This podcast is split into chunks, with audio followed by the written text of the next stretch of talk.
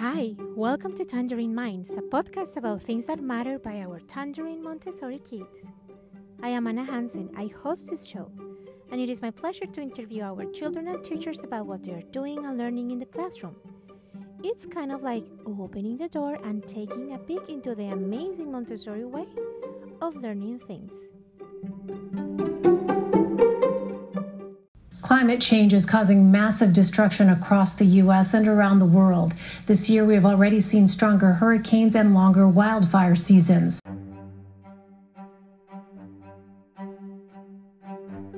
Well, that sounds like every day on the news, doesn't it? Severe storms, floodings, powerful hurricanes, huge wildfires, record breaking temperatures. it's exhausting, but the truth is, our planet is talking, and its language is called climate change. If you are a kid, you have probably heard those two words a lot in your lifetime. You may also have witnessed or even experienced natural disasters. One thing is true our planet is out of balance and is showing its discomfort through these extreme weather events.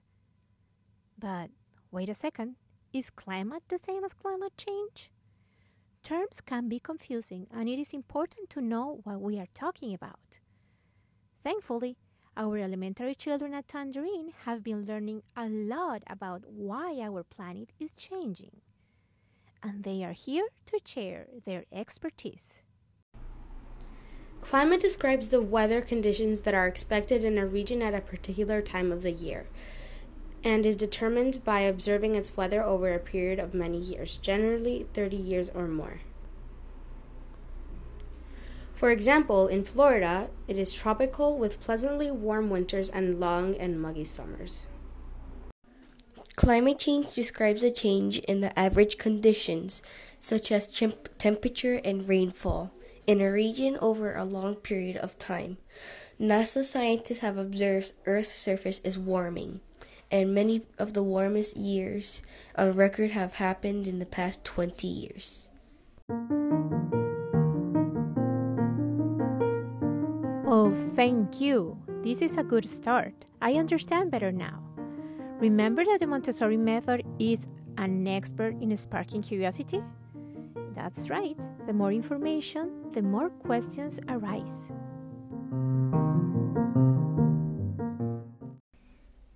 Causes climate change? There are lots of factors that cause climate change. However, scientists agree that Earth has been getting warmer in the past 50 to 100 years due to human activities. Take a look around your home. Your lights, refrigerator, and television are all powered by electricity. Many years ago, we lived without it, but in the 1800s, electricity became an essential part of modern life. Humans have produced electricity by burning fossil fuels like coal, oil, and natural gas. These substances also provide most of the energy used for heat and nearly everything else we do. Fossil fuels form deep underground from the remains of ancient plants and animals. When we extract them and use them for energy, we release prehistoric carbon into the air as carbon dioxide and methane. Certain gases in Earth's atmosphere block heat from escaping. This is called the greenhouse effect. These gases keep Earth warm like the glasses in a greenhouse keeps plants warm.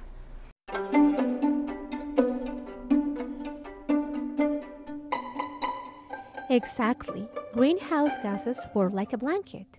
As the sun's energy warms the planet, they prevent some of the Earth's heat from escaping. So the emissions we have caused have already made the climate hotter than it's been in at least a thousand years.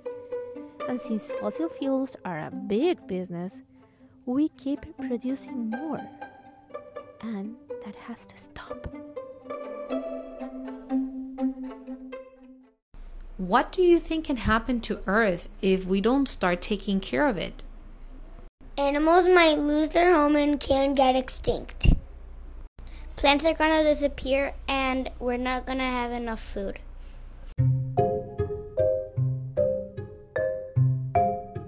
We know that every living animal and every plant is essential for our planet's survival. So if animals get extinct and plants can't survive, we can't either. These are not great news, I know. It's normal to feel worried about those changes and the future of our planet. If you feel this way, let me tell you, you're not alone. When I was about eight years old, I first heard about something called climate change or global warming. Apparently, that was something humans had created by our way of living. I was told to turn off the lights to save energy and to recycle paper to save resources. I remember thinking that it was very strange that humans, who are an animal species among others, could be capable of changing the Earth's climate. Because if we were, and if it was really happening, we wouldn't be talking about anything else. As soon as you turn on the TV, everything would be about that. Headlines, radio, newspapers. You would never read or hear about anything else, as if there was a world war going on. But no one ever talked about it. If burning fossil fuels was so bad that it threatened our very existence, how could we just continue like before? Why were there no restrictions? Why wasn't it made illegal? To me, that did not add up. It was too unreal. Her name is Greta Thunberg. She's an environmental activist, or better yet, an eco hero. She was born in Stockholm, Sweden in 2003. The more she learned about climate change as a kid, the more baffled she became as to why so little was being done about it. So she decided to take action. In 2018, when she was 15, instead of going to school, she made a large sign that read, School Strike for Climate, and sat down outside the Swedish parliament. She was soon joined by other young activists that sat in front of the parliament every school day for three weeks to protest against the lack of action on the climate crisis. That is how the youth led and organized movement, hashtag Fridays for Future, was born.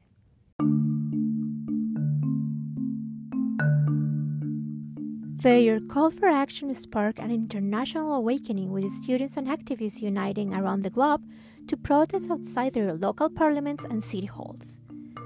Along with other groups across the world, Fridays for Future is part of a hopeful new wave of change, inspiring millions of people to take action on the climate crisis. Greta wants to hold adults accountable, and rightfully so because adults are the ones holding positions of power now. But she has done an amazing job proving that children and young people have the power to change and inspire many around the globe to demand climate justice. Because, as she says, there is no planet B. So, what can we do about it? How can we help? By by by using st- less plastic. By trying to not build more factories and not making CO2 clouds. We can also plant trees. To not throw masks on the floor. To not throw trash or do pollution to the ocean.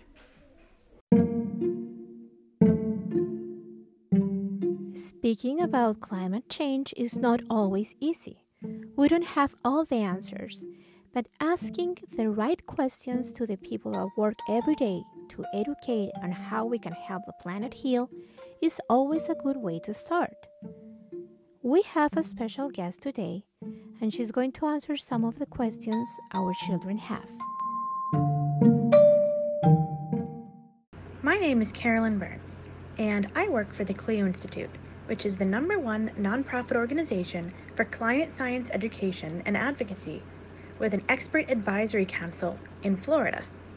That means that we have meteorologists and scientists and other professionals who help us to better understand climate change and the climate crisis and to communicate that to our communities.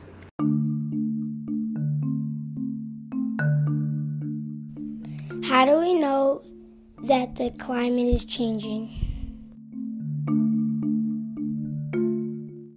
Well, there are actually quite a lot of different things we're keeping an eye on that help us learn this information. There are sensors on the volcanoes of Hawaii that can tell us the chemicals in the atmosphere, those carbon based pollutions, the amount is changing. We can see the levels of carbon dioxide and methane increasing by testing the air. We can find what the ancient atmosphere looked like with air bubbles that are trapped in ice cores and deep in the ocean. Animals and plants also incorporate these atmospheric chemicals into their bodies. And when we look at the remains, we're able to see that it's changing.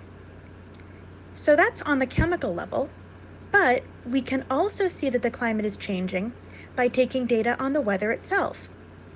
When we measure the temperature on a day to day basis, and we can see that what used to be an average year is now cooler than average. We keep setting records for the warmest summer ever. And if every year is the warmest on record, that's a really good indication that it's overall getting much warmer.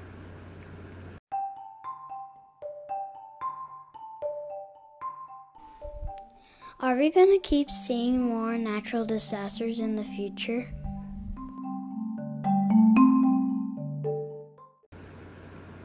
Well, it's a little bit harder to predict, but we do have some ideas about what the future is going to look like. As far as the data goes, we're not 100% sure yet if we're going to see more hurricanes. Some scientists certainly think so, and last year we did have a record breaking number of hurricanes during our hurricane season. So, again, we think that might be the case, but the real worry is that what hurricanes do come through are going to be bigger and stronger. They might stay in one place for a longer period of time, and they're going to dump more rain. So, this leads to more flooding. Flooding in general, we will see more of. Uh, we already are, both because of rain that is heavier than normal, and also due to something called sea level rise. As the atmosphere gets warmer, the ice at the poles melts. The Greenland and Antarctic ice sheets are melting faster than they're refreezing in the winter. And so this extra water moving into the ocean raises the overall level, like adding extra water to a bathtub.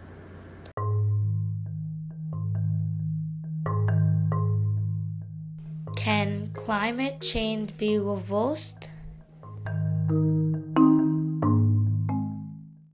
Unfortunately, there isn't really a way to reverse it, especially as we're already feeling the impacts of the climate crisis.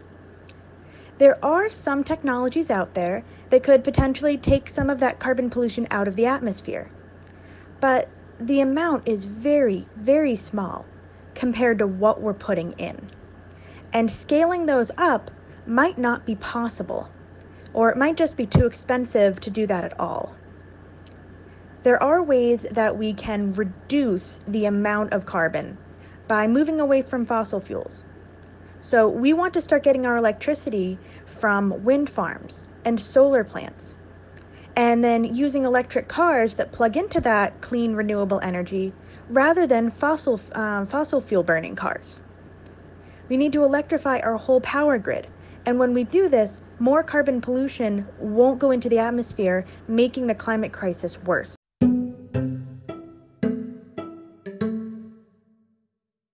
How can we do in Miami to help? There are two different ways we can deal with the climate crisis.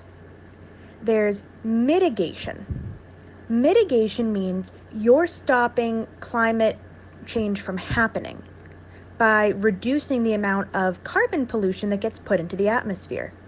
Some of the ways we can do that are by driving our cars less or moving to electric cars, joining solar co ops and emphasizing solar power in your homes and schools.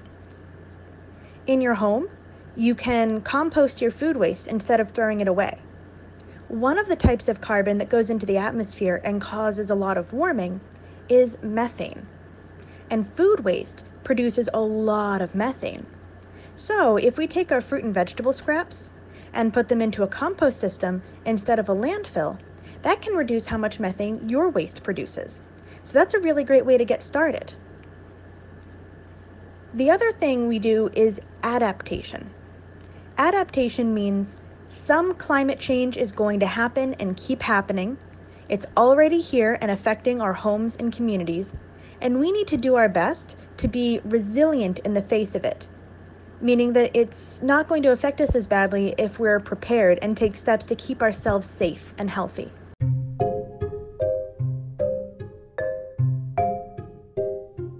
Can you give us an example of the steps we can take to be resilient, stay healthy, and adapt to climate change?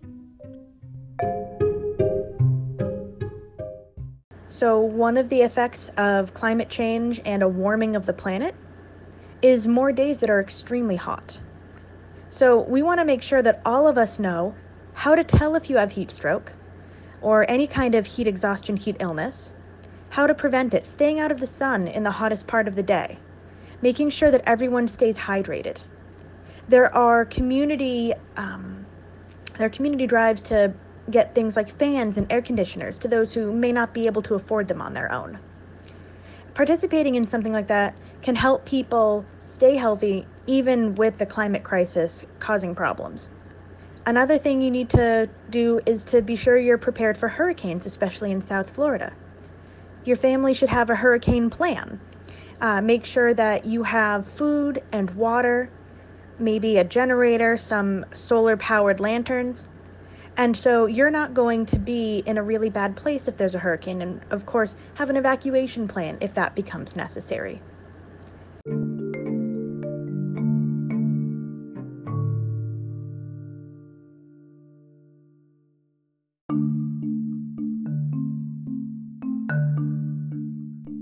As parents, we should also start the conversation at home. I know it may not be easy, but it's necessary. If you haven't done so, don't feel bad. It's always a good time to start. I asked one of our tangerine moms about it, and this is what she has to say.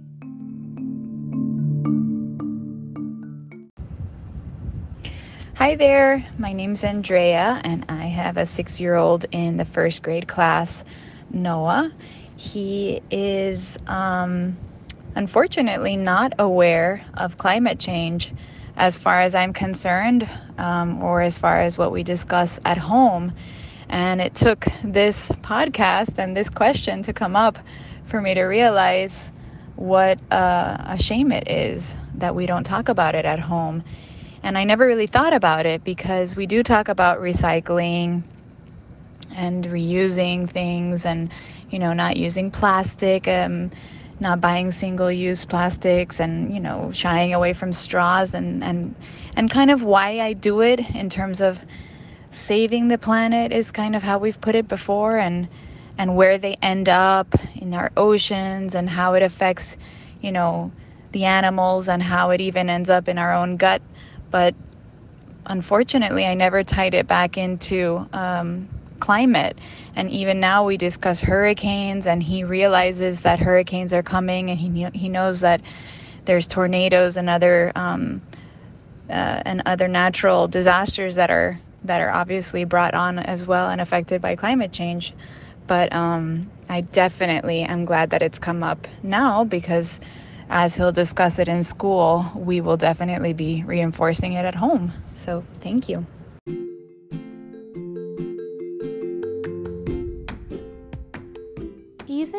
Don't get to participate in every climate strike around the globe, or don't have the opportunity to talk about these issues in front of an audience in the United Nations, we can still do a lot of things. The first one don't lose hope. Despair is not going to move us to a better future, action is.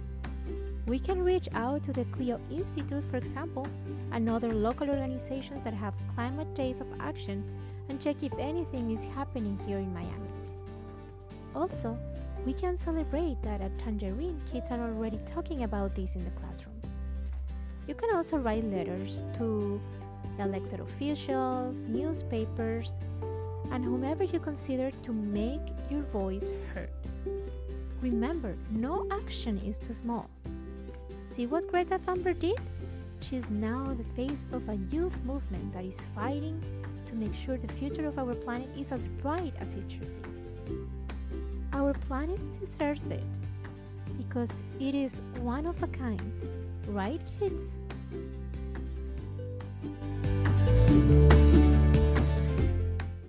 It's beautiful. There's many living things like humans, animals. There's a lot of greenery. There's water so we can survive. And it's the perfect temperature, not too hot, not too cold.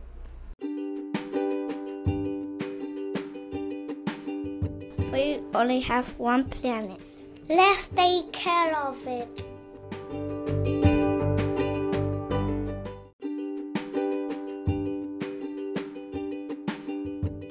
Thank you for listening. Until next time.